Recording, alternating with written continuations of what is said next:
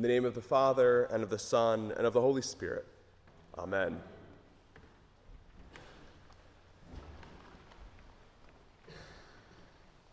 So I don't know if this has broken through into more mainstream news at all. I think it has. But if you follow uh, technology news at all, you may know that the last year or so has seen a huge explosion in the world of artificial intelligence in what are called large language models. Technologies that can be trained to process text and then produce things that we never thought that they could art and music and lots more text, whole conversations back and forth with you. They're a little frightening they raise some questions about the ability of AI technologies to create deep fakes or imaginary photos and videos. Students can use them to plagiarize papers. And I don't know if you saw this actually, just the other day there was uh, news that a lawyer had accidentally filed a brief in federal court referring to a number of cases uh, and case law that had just been completely fabricated by ChatGPT. The judge was not pleased at all. Um, and there is some fear about the future for people like copywriters and graphic designers and software engineers in a world where AI can start to do parts of their jobs. But just last week, Meta AI, the artificial intelligence research branch of the company formerly known as Facebook, now Meta, released something new, which I'm shocked to say may actually be good for the world. It's a service that uses artificial intelligence to transcribe speech to text and to take text and produce speech in over 1,100 different languages from all around the world, 10 times more than any speech recognition software that exists today. These sorts of tools are useful for many of us, but they're really useful for some of us. For example, text to speech software lets someone who is blind read an email or a text message or a newspaper by turning it into speech. Speech to text can provide automatic closed captioning so that deaf people, for example, can watch cooking videos or this sermon. In fact, I don't think Facebook does it live, but if you go back and watch the video of this later on Facebook, you will see there is closed captioning provided. And it's not like I'm typing in my sermon as I stand here. It's kind of cool. And the ability to use these models to do translation opens up even more possibilities. If you think about it, in the very near future, a single app on your phone could handle a whole conversation so that somebody who's a refugee from a place where they don't speak English and you don't speak Dinka or Ukrainian or whatever it may be could walk into a store or into a hospital and have a whole conversation because their language could be transcribed to text, could be translated, could produce speech, and back and forth, all on a smartphone. There's just one problem Large language models depend on having access to a large amount of language. And artificial intelligence isn't actually intelligent, it's just really good at recognizing patterns. So, what you need is a huge body of text in different languages that can be fed into this to try to understand the patterns and so on. What the model needs to be able to translate between languages is to have access to texts that mean the same things in different tongues.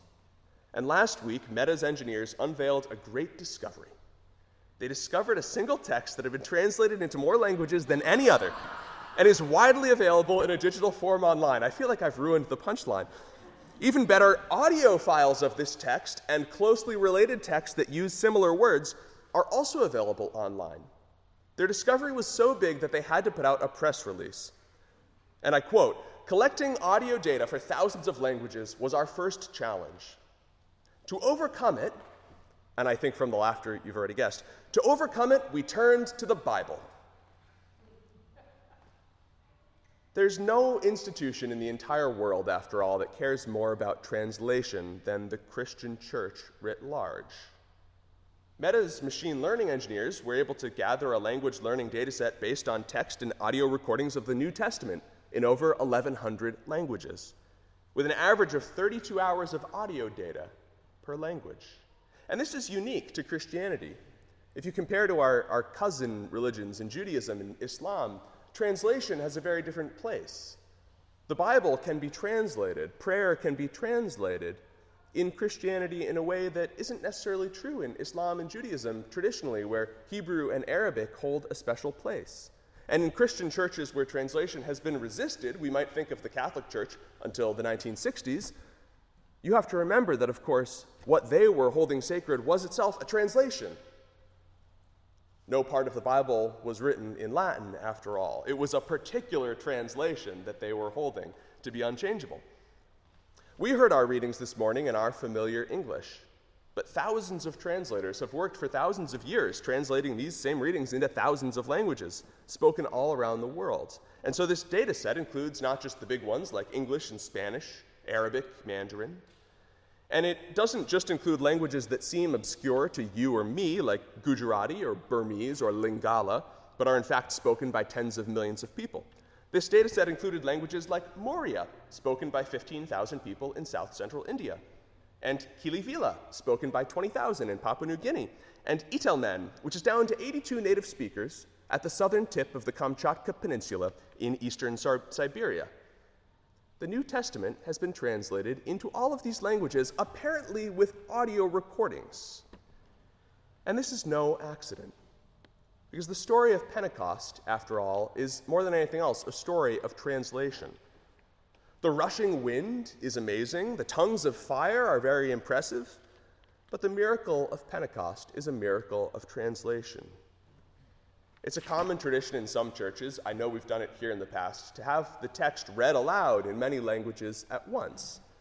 Perhaps beginning in English and then having readers join in in Spanish, French, Creole, Dutch, German, Arabic, whatever other languages people speak.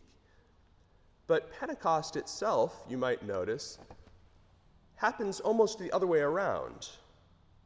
Devout Jews from every nation under heaven are gathered together in Jerusalem for the great feast of Shavuot seven weeks after Passover, and the apostles begin to speak. They're used to speaking their Galilean dialect of Aramaic, perhaps a bit of Hebrew, perhaps a bit of Greek. But when they opened their mouths on this day, the Spirit gave them ability to speak in other languages. And people gathered from around the world hear them and are amazed because each one heard them speaking in the native language of each. The disciples are recognized as Galileans by their dialect, Yet the Parthians hear them in Parthian, the Cappadocians in Greek, the Phrygians in Phrygian, the Egyptians in Egyptian, the Arabs in Arabic, the Romans in Latin. Each one hears the disciples speaking in a foreign language and thinks it's drunken babbling. And then they hear themselves addressed in words that they understand, and they're amazed, saying, What does this mean? What it means is that the Christian message is and has always been and will always be a message that we receive in translation. Of course, that's true on the historical, the literal level, and it's important to remember that. Christianity is not native to our culture, it's not an American religion or an English one. The Christian tradition doesn't belong to us any more than it belongs to anyone else. And with the exception of that small band of Galilean Aramaic speaking Jews 2,000 years ago, Christianity comes to every culture as a translation, as something that's adapted, as a gift from outside, or an imposition. It's important sometimes to remember that our own traditions and understandings aren't the whole truth of our faith. And it's important to remember that our religion is one of constant change and reinterpretation, that the traditions handed down by generations before us might sound different from the ones that are created by the next, and that's okay. They're just speaking different languages. But that's true on an individual level as well, and I think that's the real work of the Holy Spirit for most of us.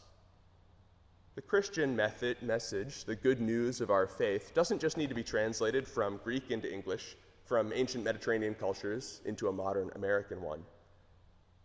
The meaning of our faith needs to be translated for each and every one of us so that what seems at first to be random babbling we can't understand suddenly becomes, by the power of the Holy Spirit, a river of living water, an encounter with God who's pouring out that same Spirit on us. We come to this place seeking, in some way, to experience God, and we're confronted with language, paragraph after paragraph of language some of it comes from the Bible, written down thousands of years ago and translated from Hebrew and Greek. Some of it comes from pieces of our liturgy written in Latin a thousand years ago, or in older forms of English 500 years ago, or just 20 years ago. Some of it is set to music, having been composed in verse. Some of it comes out of my mouth, and some of it you hear from one another. But none of it flows directly from God's mouth to our ears. Unfiltered speech from God.